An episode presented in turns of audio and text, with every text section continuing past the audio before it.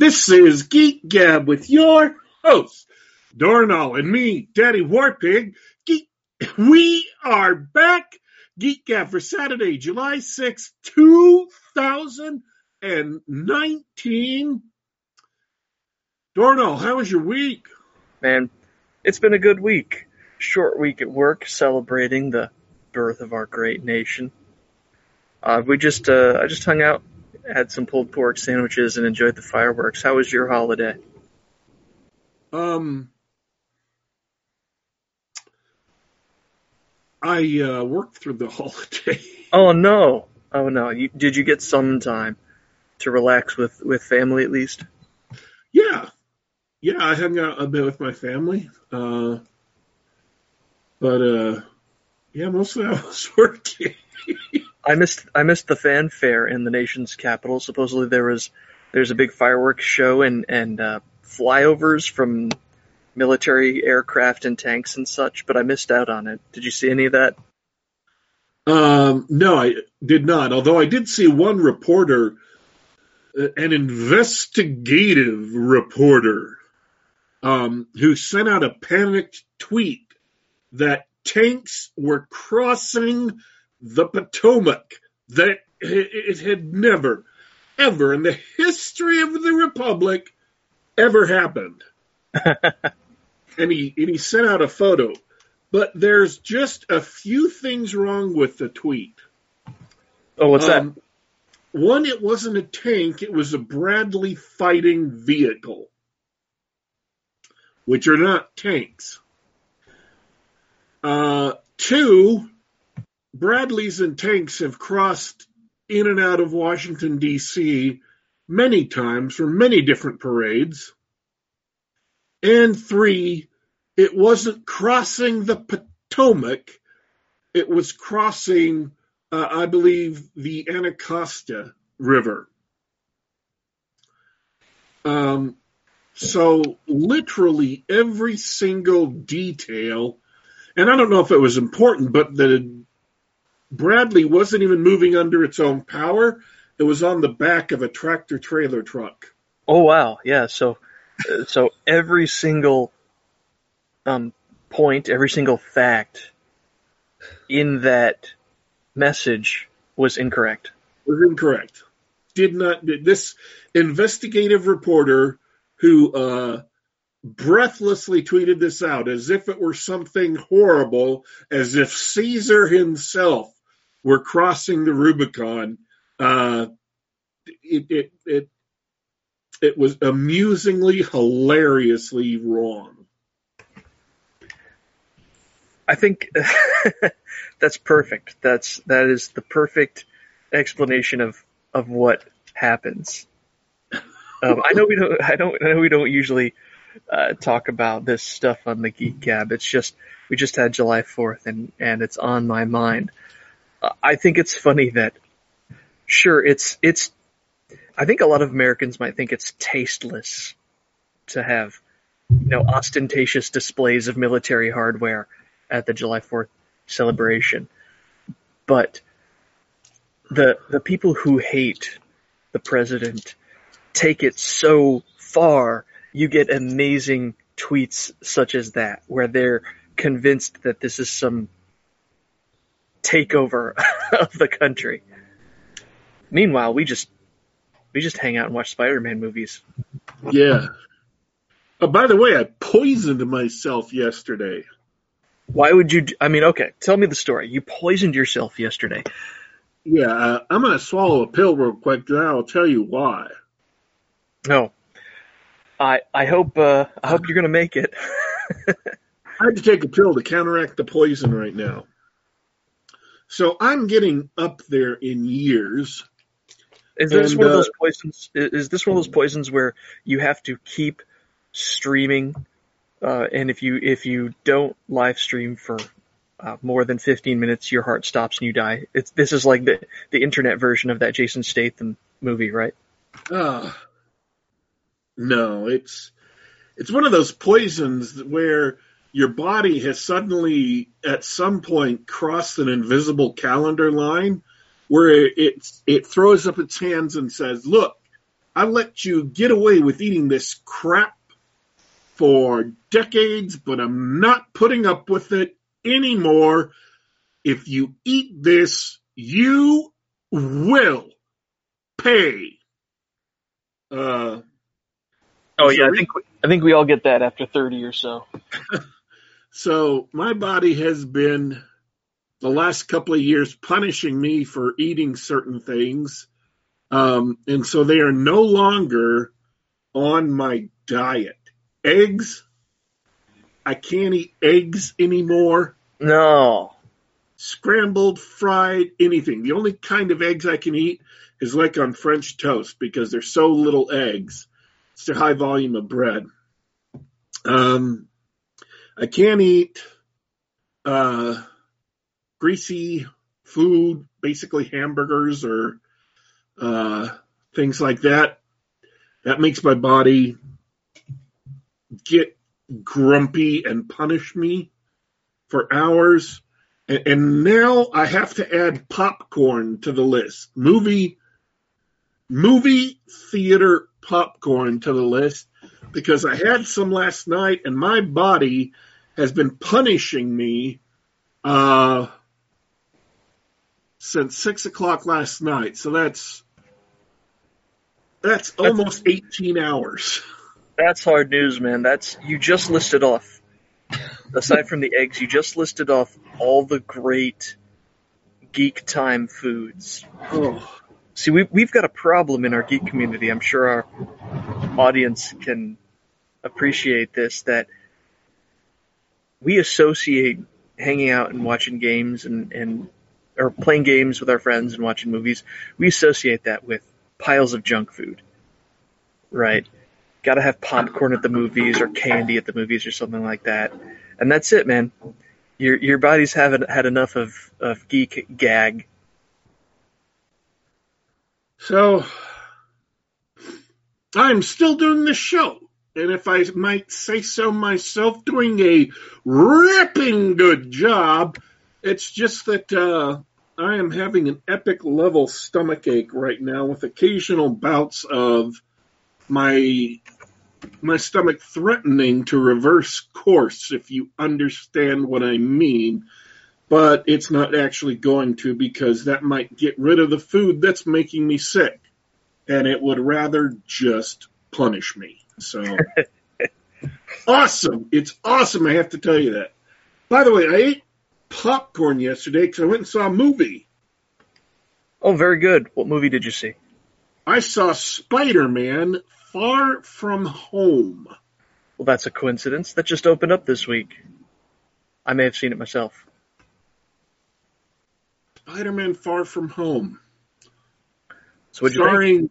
Some people and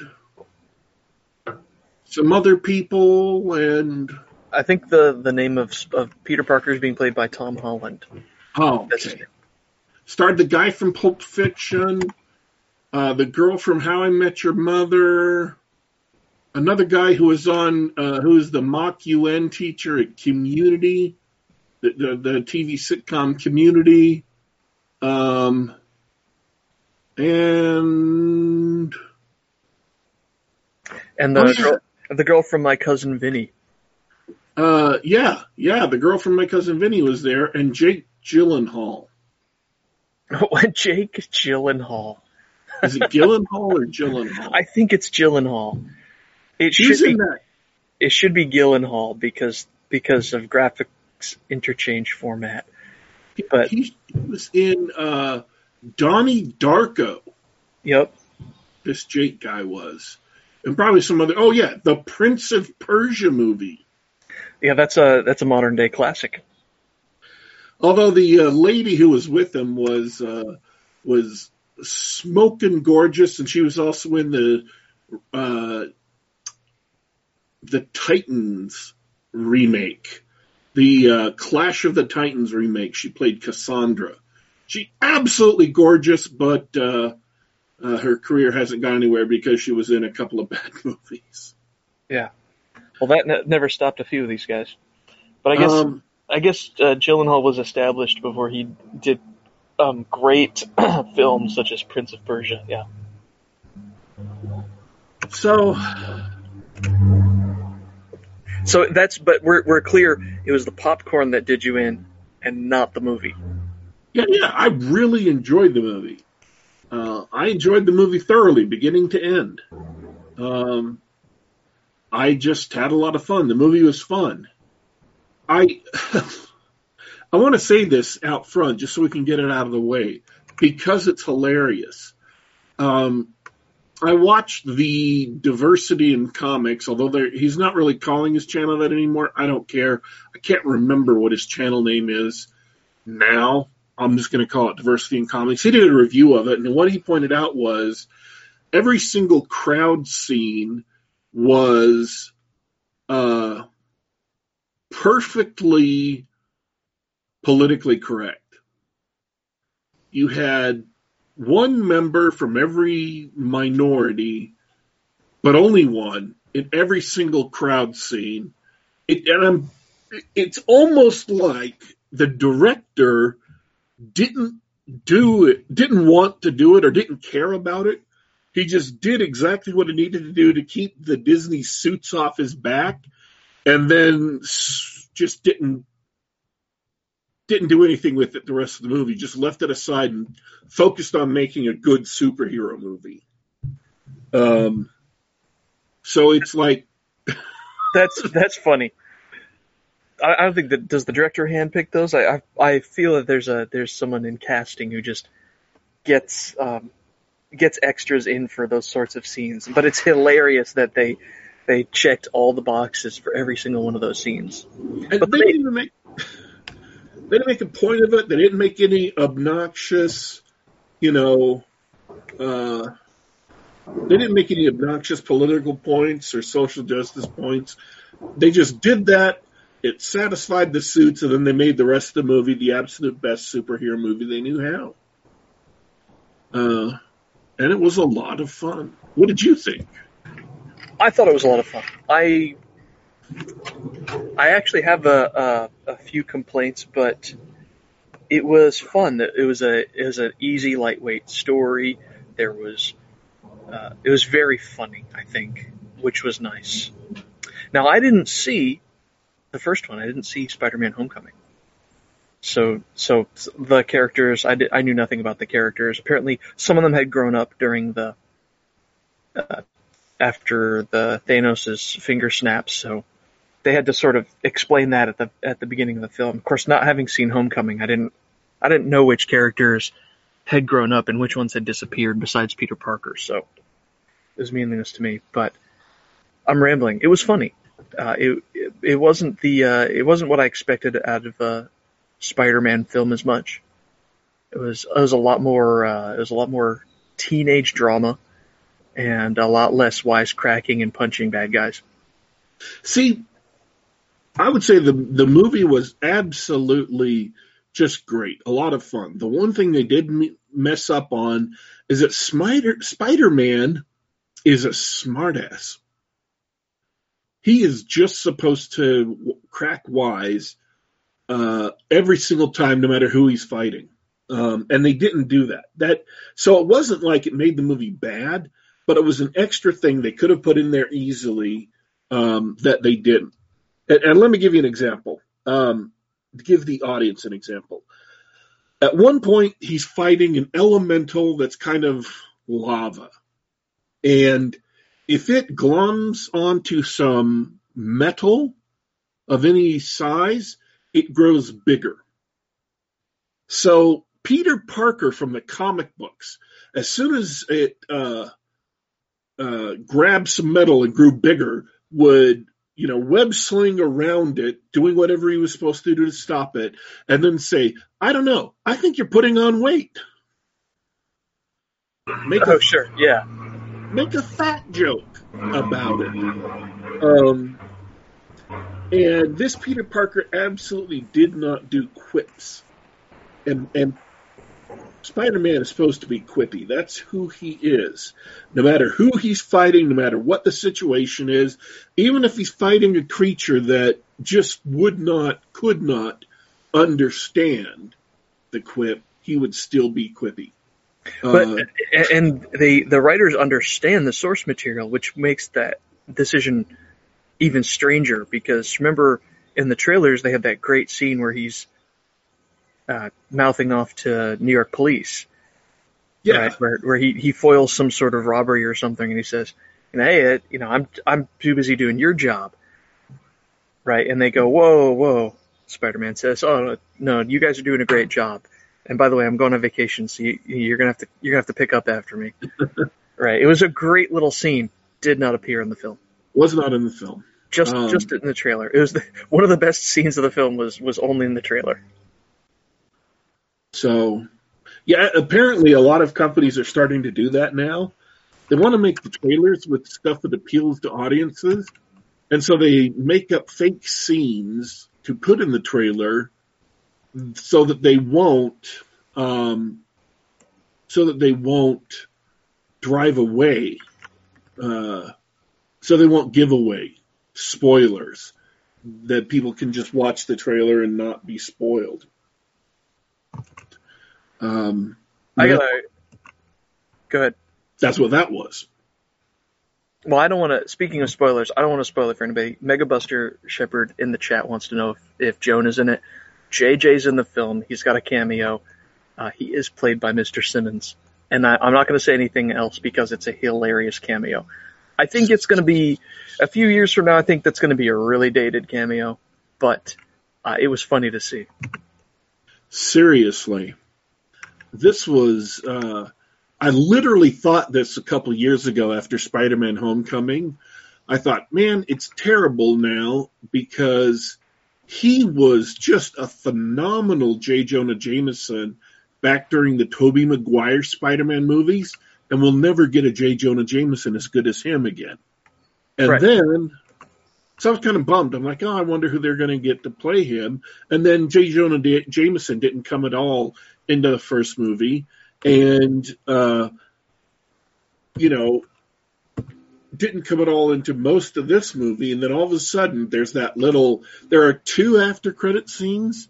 One after the main, you know, fancy animation credits, and the one after all of them at the very end. Um, both of them were funny. I uh, I stayed and watched both of them. I enjoyed both of them. Um, but it's that first one after the fancy credits that has J. Jonah Jameson in it.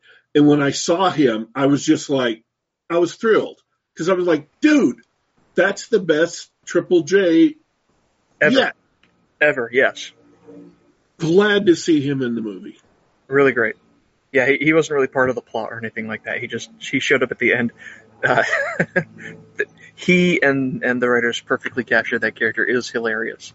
It was absolutely beautiful. Um, let's see. Man, I, I have to tell you, having bad stomach cramps makes it hard. well, I, I tell you what. uh, l- Let's get to my gripe session because I never Okay. have anything nice to say about anything. Uh, I think that's my my sh- shtick on the show here. Uh, here's the stuff I didn't like. The uh, Tom Holland is the only one. He, he's good enough to carry the film, but he doesn't have good chemistry with most of the cast.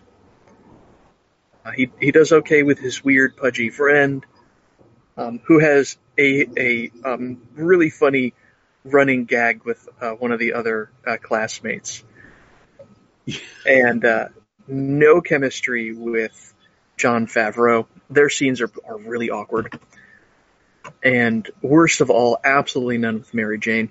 I don't I don't remember I don't remember hearing anybody complaining about Mary Jane in Spider-Man: Homecoming, but um, I guess I get her character, but she and Peter Parker had very little chemistry. It, it was it was kind of awkward to watch. I didn't like that very much.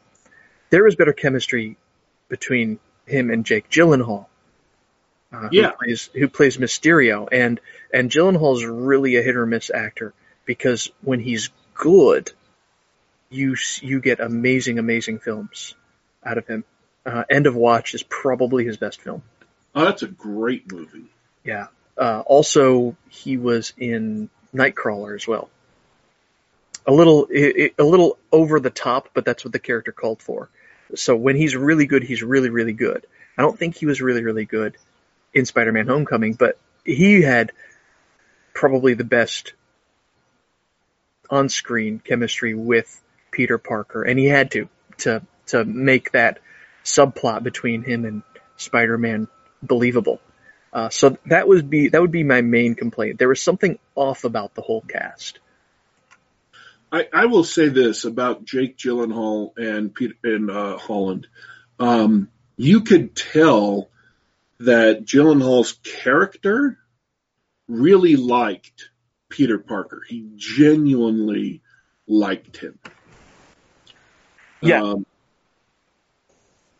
and that's a good dynamic. Uh, that's a fun dynamic uh, to have in the movie, and it's necessary. Absolutely, absolutely, and that was that was one of the better parts of the film. Was was their relationship between those two. Um, unfortunately, the the teenage stuff that I thought was a little awkward, but that's okay. We got young actors doing this thing, and and speaking of the, uh, you talked about the extras, but the whole cast was done that way, right? Yeah. They made they, they made sure that the uh, the the class composition was perfectly diverse, which is sure whatever. Um, the the only the only problem with that is how obvious it is. Yeah.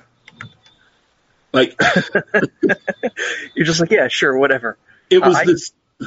I, I can I can accept all these things except that it's so ham fisted. It was the scene on the Tower Bridge that really just sold it for me.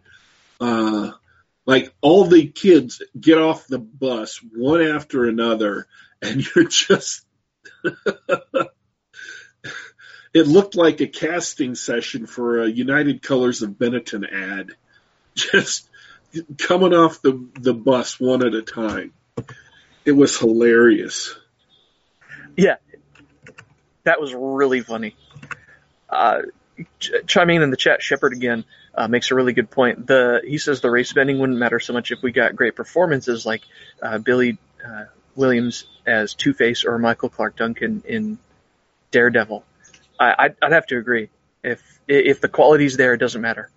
Just uh, a lot of people, for example, when they rebooted the Marvel universe, I think they did this in the comics and they changed to Nick Fury and then in the MCU they cast Samuel L. Jackson as Nick Fury, but the original Nick Fury was uh, wasn't black. He was just a white soldier in World War II, and that's the uh, that's the Nick Fury that my father grew up with, and so he was really he was really shocked by the casting change. he was like, "That's that's strange. That's not Nick Fury." On the other hand, Samuel L. Jackson has been such a good Nick Fury. He's had so much fun with the character. Nobody really cares, right? It's it's great. It's fun to watch him do that. So I think I think Shepard's got a point there. Yeah, I. Uh, what other what other complaints do you have? I, I think that was it. the uh, The main thing was the I didn't I wasn't feeling the camaraderie between the cast. Uh, they did all right. the The comedy was fun. Uh, it felt a little bit eye rolling, and um, story wise, I didn't care about the teenage drama thing. See, to discuss anything in more detail would be to give away big things that shouldn't be spoiled that are that would ruin the movie for you or that you would all of a sudden stuff that would be exciting and fun and you're just watching, you would see the twists coming, some of them, and uh, I don't want to do that. It, it's a good. I mean, seriously, uh, Marvel movies uh, kind of they hit a wall with Captain Marvel, it was a dreadful, dreadful film. And Spider Man uh, Far From Home is a delightful, fun film that doesn't try to lecture you. It doesn't try to um, force a viewpoint on you. There's no, oh, and, and we saved the day because we got over racism and we came together as a team. There's there's no point made. There's no hectoring lecturing point made. The bad guy doesn't give a big speech about humanity is destroying the earth, and therefore, as an environmentalist, I want to save the planet. So many of those cliches are just not in the film. They genuinely tried to make an enjoyable film, not a piece of propaganda. So I look at uh, my worry is that as awesome as Spider Man is, and as terrible as Captain Marvel is, I fear that the future of the Marvel Cinematic Universe is going to be more Captain Marvel and less Spider Man. I don't know. They, I think they'd be fools. Spider Man's still their biggest, most well known character. Yeah. Um, they, they're going to have to improve, I think, the cast and the writing a bit. Just to go back in time, the, the, the one big breakout hit was Iron Man, and they knocked it out of the park with casting. Um, so they're going to have to do something like that again to keep the cinematic. Well, it's going to keep chugging along. People are still going to buy those tickets, but I think you're right. I it was just a fun superhero film, and they it wasn't trying to be anything else. And uh, despite my my complaints about things that I noticed, I enjoyed it for that. It was cool. It was fun. It's a it's a cheesy popcorn summer movie. Oh, let me go into some details of what I thought was fun. The fight scenes were well shot and exciting. They were not uh, they were not shot in boring flat angles or whatever. Um, Peter Parker genuinely found interesting and innovative ways to use his abilities to fight in situations that you would not normally expect him to be able to fight in. Um, for example, at one point, a bunch of things are chasing him, and so he uses his agility and his webs to go straight up and then uh, drop something on them and just crush them all. Um, so he draws them in after him and crushes them all. And it was unexpected, but it was the perfect thing. He was manipulating his enemy into the situation where he could take them out with ease whereas going to him toe to toe wouldn't have been able to. Um, and and all, a lot of his moves were like that. They were not typical uh, Spider-Man moves, just being repeated from the comics or whatever. Um, they were interesting and innovative uses of his power, and that kept the fights uh, moving in interesting ways. Um, and that's one of the great things about the Marvel movies. With all of them, they find fun and interesting ways for characters to use their abilities to overcome situations. It's it's great to watch. They do have a lot of fun with that. And and even the, the villains in the uh, the monsters in the movie, Spider-Man couldn't really directly fight most of them. Yes. There's a very good reason why, other than they're they're made of fire or whatever. But he immediately switches tactics to okay, well then I'm going to focus on keeping innocent people safe, right? And I'll you know I'll let Mysterio handle this monster, that sort of thing. It was it was great to see that. Yeah. Um, the special effects, of course, were impeccable. Um, because that that's generally a strength of Marvel's. Not absolutely perfect, but generally their special effects are really, really good. And they were really, really good in this movie. Um, yeah, for sure. Technically, everything technically was on point. Uh, and it's not so much that the people who around him are bad actors. Um, it, it's just that they were kind of miscast. Um, yeah, that's fair. I'm trying to think. Yeah, that was it. I mean, even when the bad guy gets Peter at one point, he does it in a completely surprising way. You aren't expecting that. At least I wasn't expecting that. No, and and the uh, the animations were a lot of fun because they they put a lot of work into a computer generated setting. Oh yeah, that was something I wanted to compliment this movie on. You you will have heard me if you've listened to this show for any length of time. You will have heard me complain about actors acting against these completely CGI sets where there's nothing there, it's just green screen, and how terrible that makes scenes. Well, there is a sequence in this movie that could only have been made on green screen. It had to be shot against a green screen. And yet, uh, Holland turns in a great performance. Mysterio, uh, Gyllenhaal turns in a great performance. And the animations around him work. It is visually interesting.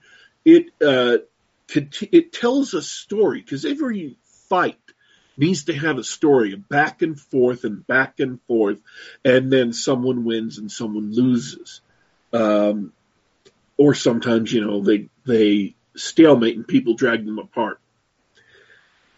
And it did that. It told a story. So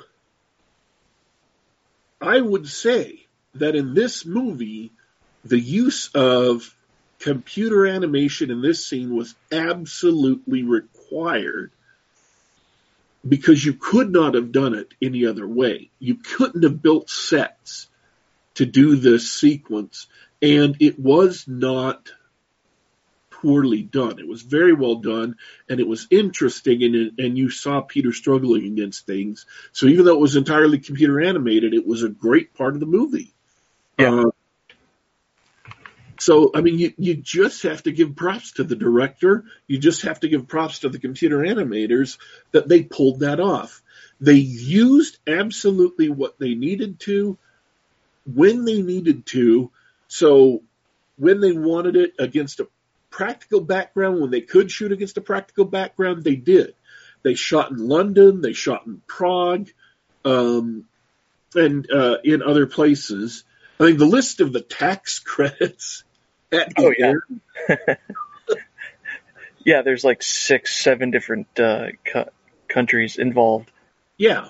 Um, so they shot practically, and, and it's great because those are kind of exotic places to people because they haven't showed up in movies all the time. We've seen Paris a lot. Um, and even the London we do see is a little bit different from what has typically been shot. Um, and in Prague, obviously, hasn't been in a lot of movies. Mm-hmm. So they shot a bunch of stuff using, you know, practical scenery and, and stuff. And then they also, when they had to, they shot against green screen. And so uh, it just they knew what they needed to use when they needed to use it, and they used the tool that was right for the job. And that made the movie, made the effects, you know, you knew you were looking at computer effects, of course you did, but they didn't look fake and they didn't feel lazy. Uh, they felt like, okay, that's what should be there. And that, you're absolutely right. And that one scene where it was pure green screen nonstop animation was perfectly done. It was it was bright, colorful, uh, easy easy to follow, yet at the same time completely disorienting.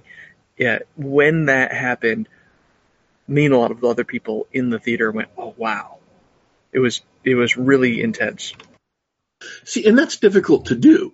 To have a scene that the audience can follow what's going on, but it's still disorienting. So you get some of that disorientation that Parker's, uh, you know, being pummeled with. Yeah. Yeah. Tom, uh, Tom Holland is very, very good at acting while wearing the spider suit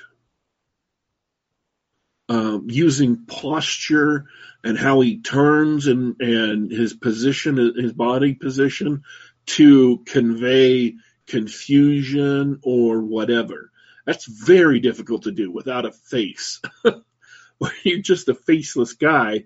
Uh, and, and they have you know, motorized his eyes so they can widen in surprise or tighten down, and that that's absolutely brilliant. They needed to do that so bad. Um, and that's something that none of the other Spider-Mans have really done, I think. And I think that's why this Spider-Man has been, um, you know, elevated above the rest. But man, he knows how to use his body to convey emotions. Yeah, I thought he was really great. I, I think he's one of those classically trained English actors that we keep importing to do leading man stuff. I think that explains it. Did you know that he was English? Uh, I did, or I had heard that at one time. Well, it's a trick. It's he's he's from England, but apparently his his uh, grandparents are from Ireland and the Isle of Man. There you go. There's your trivia for the week. Oh, my grandparents are from the. Uh, my maternal grandparents are from the Isle of Man. Well, you're probably distant cousins then. That's awesome. Well, yeah, we'll call it like fourth, fifth cousins. Easy, easy. That's cool. Yeah, he's he's one of those he's one of those British guys. If you ever heard him in, in an interview or, or something, he get, gets his natural accent out. We keep importing him from from Australia and England to do these these leading roles, but he's done a great job. I agree. And and one of the things there, another reason why. Uh, on the flip side of that, Robert Downey Jr. made such a good Iron Man was because when the only thing on the screen was his face with those, you know, the displays on it, he was still acting perfectly. It was it was great. Yeah. So it, it it's it's just a dumb superhero movie, right? It's it's a forgettable popcorn flick. Yet, if you get the best actors available, they can elevate that material to a a and really enjoyable experience.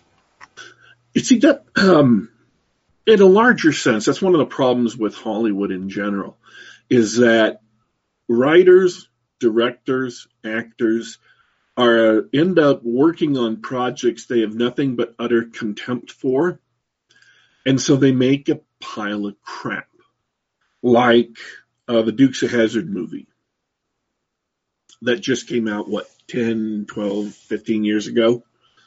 It was garbage, absolute garbage, and you could tell that everybody involved had nothing but contempt for it. And so it was trash. And you could easily have contempt for a superhero movie. But Marvel and their production team takes their craft of making the movie seriously. They want to genuinely make the best movie they can. And with some directors and some screenwriters, problems got in the way. But they've been they've got a great track record, not Pixar tr- track record, but still better than most movie studios.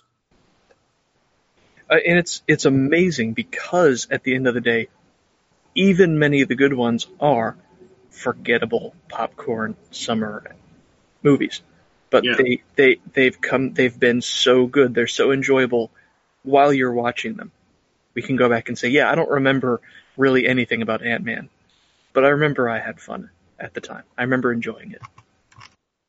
So, I don't know. I sense we're running out of things to say about this movie. I mean, people say that it's really hard to review a good movie. I think in this case, there are solid, specific reasons you could point to and say why it's good, but I think we've run over over all the ones I can remember.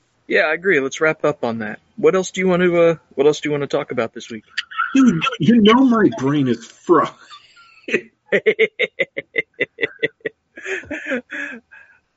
I, am I'm, I'm good to call it call it a week. It was a lot of fun watching the film, uh, and uh, I appreciate hanging out. We even had some guys in chat talking about movies and villains and and, and Marvel Cinematic Universe.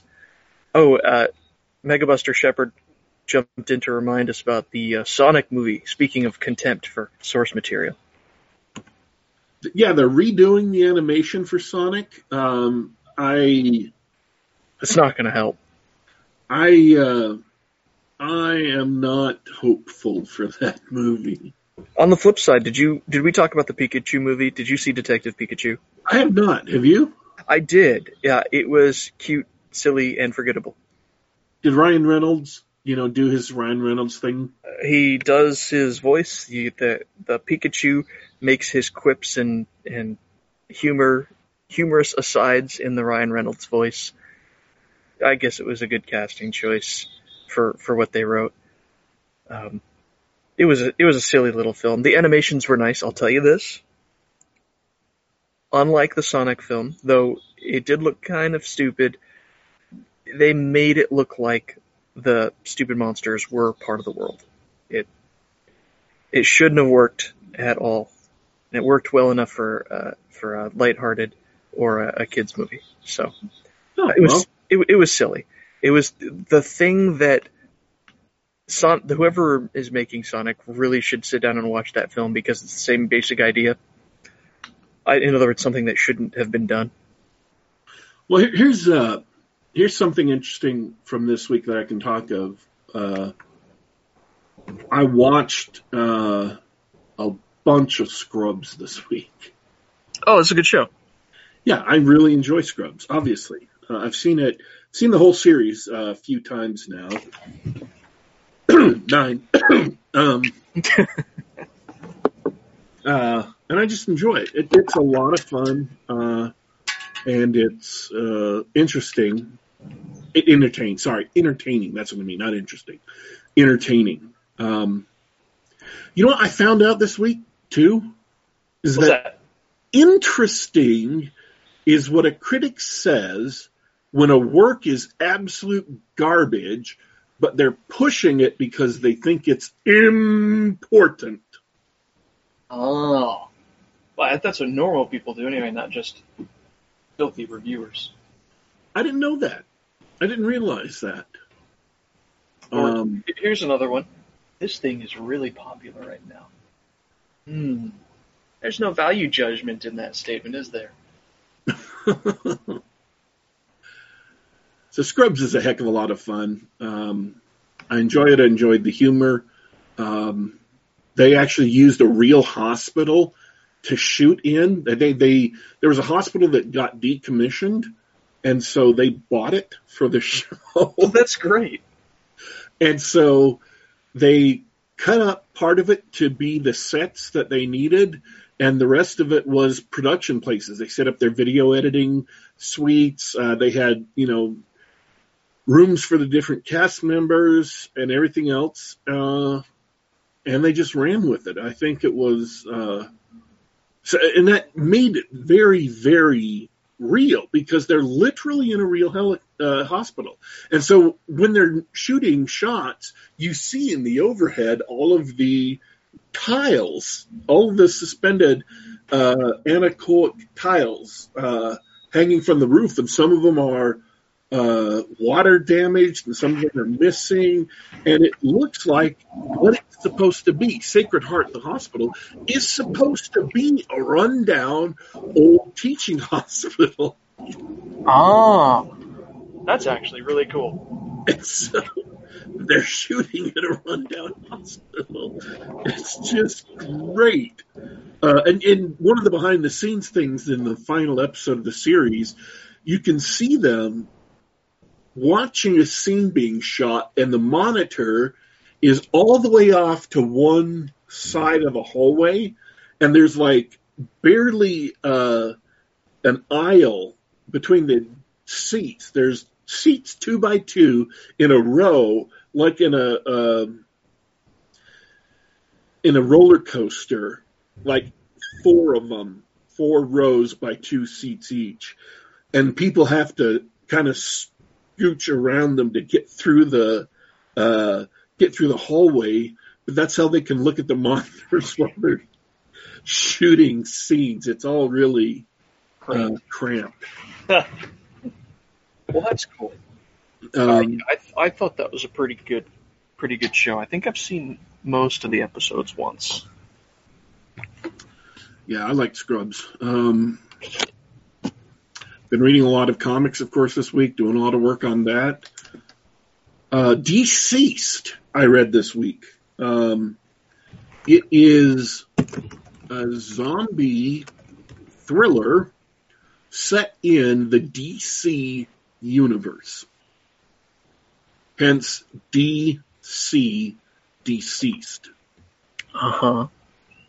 Um, three issues have come out. I think it's going to be a six issue miniseries. I liked it. I've enjoyed it. But then again, I like zombies. See last week. Um, so it's been worthwhile for me. I've really, really, uh, I really had fun with it. It's been a lot of fun. Um, and then I've read a, a usual assortment of stuff. I have to make a confession. Yeah. The Super Sons maxi series has been 12 issues. Apparently, I've been away from comics for a long time. Batman had a son with Talia al Ghul, and his name is Damian. Oh, is that so? And he's the new Robin. Huh. And then Superman had a son with Lois Lane. I did not know that. And, you know, neither did I. Had no idea. And his name is John Kent after, you know, Superman's adoptive father. So they called the comic series the Super Sons. And John, being, you know, the upstanding white bread from Kansas boy, Damian being the vicious raised by assassins son of Batman, but Okay. they're still friends. Um, Brian Michael Bendis is going to screw them both up. He's turning one of them into a villain. I think he's turning Superman's son, the good kid, into a villain because you know Bendis got a Bendis, I guess. Yeah.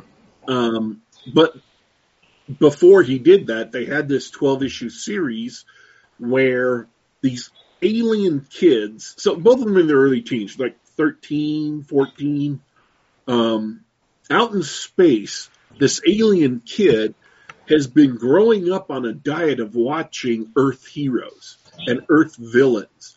And it's just really thoroughly entertained by all of them. Apparently, DC Universe's Earth is the best reality show in the universe. Um, which makes sense because it's a comic book world, right? hmm So he decides to be Lex Luthor. So he shaves his dome, builds a Lex Luthor army, and starts a plot to uh, defeat all the heroes of Earth and to prove that he's better than the real Lex Luthor. So then he takes all these other teenage kids from alien planets, turns one into the Joker, one into Doomsday, one into every single villain, uh, Yellow Flash or the Reverse Flash. So he has like 50 of these imitation little kid villains. And he kidnaps the Super Sons and takes them off into space and they have to find their way home. That sounds terrible. I won't. I won't lie. That sounds just the worst. That sounds like the dumbest. never mind. I like. I don't know. Dornall sounded a little mic trouble right there, but he said it, it sounds terrible. Uh, it sounds like the dumbest thing ever. It sounds like just the worst. I've read all 12 issues. It's actually been fun. I've enjoyed it. Okay. yeah, based on that description, would not buy. Well, I wouldn't expect you to. I, that, I, that would not be in your wheelhouse. If I was recommending comics to you, I wouldn't ever recommend the Super Sons. um, I have been reading a lot of comics, a lot more comics in the past two years than I've ever read in my entire life. Um, like ever. Primarily because uh, I started watching Diversity in Comics, and he recommended, you know, good comics, and so uh, on his recommendation, I started reading them, and I found that his recommendations were hit and miss, but still, he pointed out some really, you know, good things. So I was just like, yeah. Um, comic books are an original art form. They are very entertaining. I think they're very entertaining. And uh, I'm really grateful I have an opportunity to not just read some of the good new the the little teeny tiny bit of good new stuff that's coming out, but also to get caught up on some of the great stuff from ages past that I never read. Um, I really want to read all of the uh, Savage Sword of Conan. Those are the black and white uh, drawing epic Conan. I mean, epic the company imprint uh, Conan magazines that uh, from you know the 70s up to the early 90s. Uh, I'm excited. I want to read those. The one Conan story I've been able to find time to read from that was just spectacular. Um, there is a lot, a lot, a lot of great storytelling out there in mediums other than novels and mediums other than uh, short stories and movies. And I feel like by looking at what makes stories work in other media, that uh, that I can use that when I write. Um, and then I could also maybe someday, you know, work on a comic of my own. I just, uh, there's so much, you don't have to settle for trash. You don't have to settle for modern trash or even old trash. Um, the fact is, is that typically the quality of what got published in the past was pretty good or good to great. Because stuff that was terrible didn't last. And that was the same uh, as uh, uh, Alex from Cirsova found out with the pulp magazines. It was pretty good to great because writers who couldn't hack it, writers who couldn't produce good stuff on schedule every month, couldn't make a living at it. So they had to drop out. And you can find some great stories. I mean, here's an example. I just talked about Scrubs. I seriously watched like, I'm going to say six seasons of Scrubs in the past week. Um, and one of the things it taught me, I'm planning on writing a series of sequential stories set in the same setting. So one of the things that Scrubs taught me is how to make the world feel like it has continuity. Dr. Kelso has a son who is a gay man whore. I don't mean that he is um, just promiscuous. Like over the course of the series, you discover he's actually a prostitute. Weird. So, um, periodically, every few episodes, you never see this this character. You never hear his voice. He never talks. All you get is Dr. Kelso saying, "Oh, here's what my son is doing now. Here's what my son is doing now. Here's what my son is doing now." Every few episodes, every five episodes, every you know ten episodes, whatever but that keeps a thread of continuity running through the stories that helps develop that character. It makes Dr. Kelso seem more real because he's got a problem that he's dealing with. He still loves his son, but his son is clearly making bad decisions, destructive decisions, and he can't do much to help him. So that's one way. If you're writing several successive short stories in the same setting, sorry for all the S's, um, that's one way you could make it come alive, is to have background stories that you may not see directly ever, but that you mention as they develop. Another way to make it come alive is that there are background minor stories. And in this case, I'm thinking of Snoop Dogg Resident who over the course, uh, just a really, really tall black guy who looks a lot like Snoop Dogg. Over the course of the series, um, he stops being a resident and he becomes an attending. So he jumps up two ranks eventually over the course of the series. Then he finds a girlfriend, uh, and then, you know, their relationship develops. So he gets just the teeniest, tiniest chunk of time in sometimes episodes, one episode a, a season. But it develops that relationship between the two of them. It develops him and his character, and that adds to the continuity of the series of stories. It helps develop the world in ways that doesn't require a lot of space. It doesn't require a lot of bother or fuss. You just get updated on who these people are, and it shows that there are people living lives in the background of the main, you know, cast's life. Um, so I got that from watching a sitcom is something that would be very helpful if, for example, you set out to write something like the Conan stories, 18 stories, you know, all set in the same setting.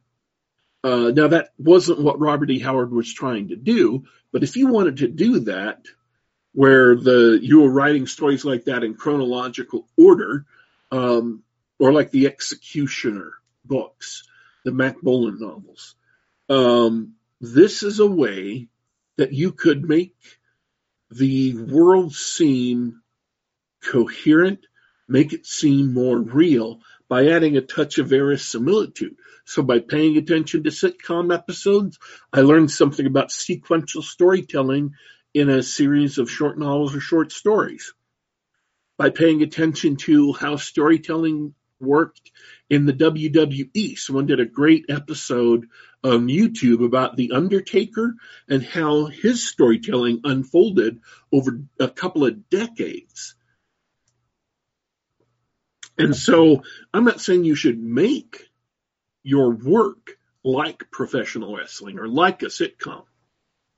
I'm just saying if you pay attention to good storytelling and you pay attention to why it works, then you can learn a lot about storytelling that can be directly applied to other things. And so um, that is something additional you can do to become better, uh, become a better storyteller, become a a, a better writer. I love the wrestling example because if you get past the the day to day schlock of of the, the corny storylines in wrestling, they do a lot of that stuff really well. Those ongoing storylines, which sometimes they don't make sense, but they build on prior storylines. And you're right. It's really well said. There's a great video you should check out if you're on YouTube. Look up Wrestling Isn't Wrestling. It's a great video, similar to what you said about The Undertaker. Uh, this guy's focus was on Triple H, and he talks about that. He talks about the way they've built up a storyline around this character over the years. Uh, it's a really great watch. Uh, one of the people in chat asked if there was a link to that Undertaker video. Um, I have just found that link, so I'm going to pass it along to Doranal, and uh, he'll put it underneath the video here, uh, so you can watch the Undertaker video. It's uh, it's not super long. Uh, it's 27 minutes um, and 22 seconds, um, but it's it's worth a it's worth a watch if you're a writer to see how people can storytell in completely different uh, in a completely different medium than traditional uh, written works. Very fascinating. Awesome. I'll take care of that for you. Absolutely. And it's in the private chat. Are we ready to go? Are we ready to kick it? Uh, I, I'm all out for today. Uh, thanks, thanks for hanging out and chatting about movies and comics and stuff with me. And I appreciate you guys hanging out and chat, uh, talking amongst yourselves and asking questions. Uh, we'll get you those links in the show notes afterwards if you're watching on YouTube. Thanks a lot, D Dub. Uh, I too want to thank everybody for listening to the show, coming live, and joining in the chat. And also those of you who listen later, uh, if you're watching on YouTube, you can see the chat in real time as it scrolls through. I want to thank everybody uh, who also listens later. Uh, we are available on youtube.com slash geekgab, youtube.com slash geekgab. We are also available on the iTunes Store, the Google Play Store, and soundcloud.com. Just do a search for Geekgab. We are leaving you for today, but don't you worry, don't you fret, we will be back.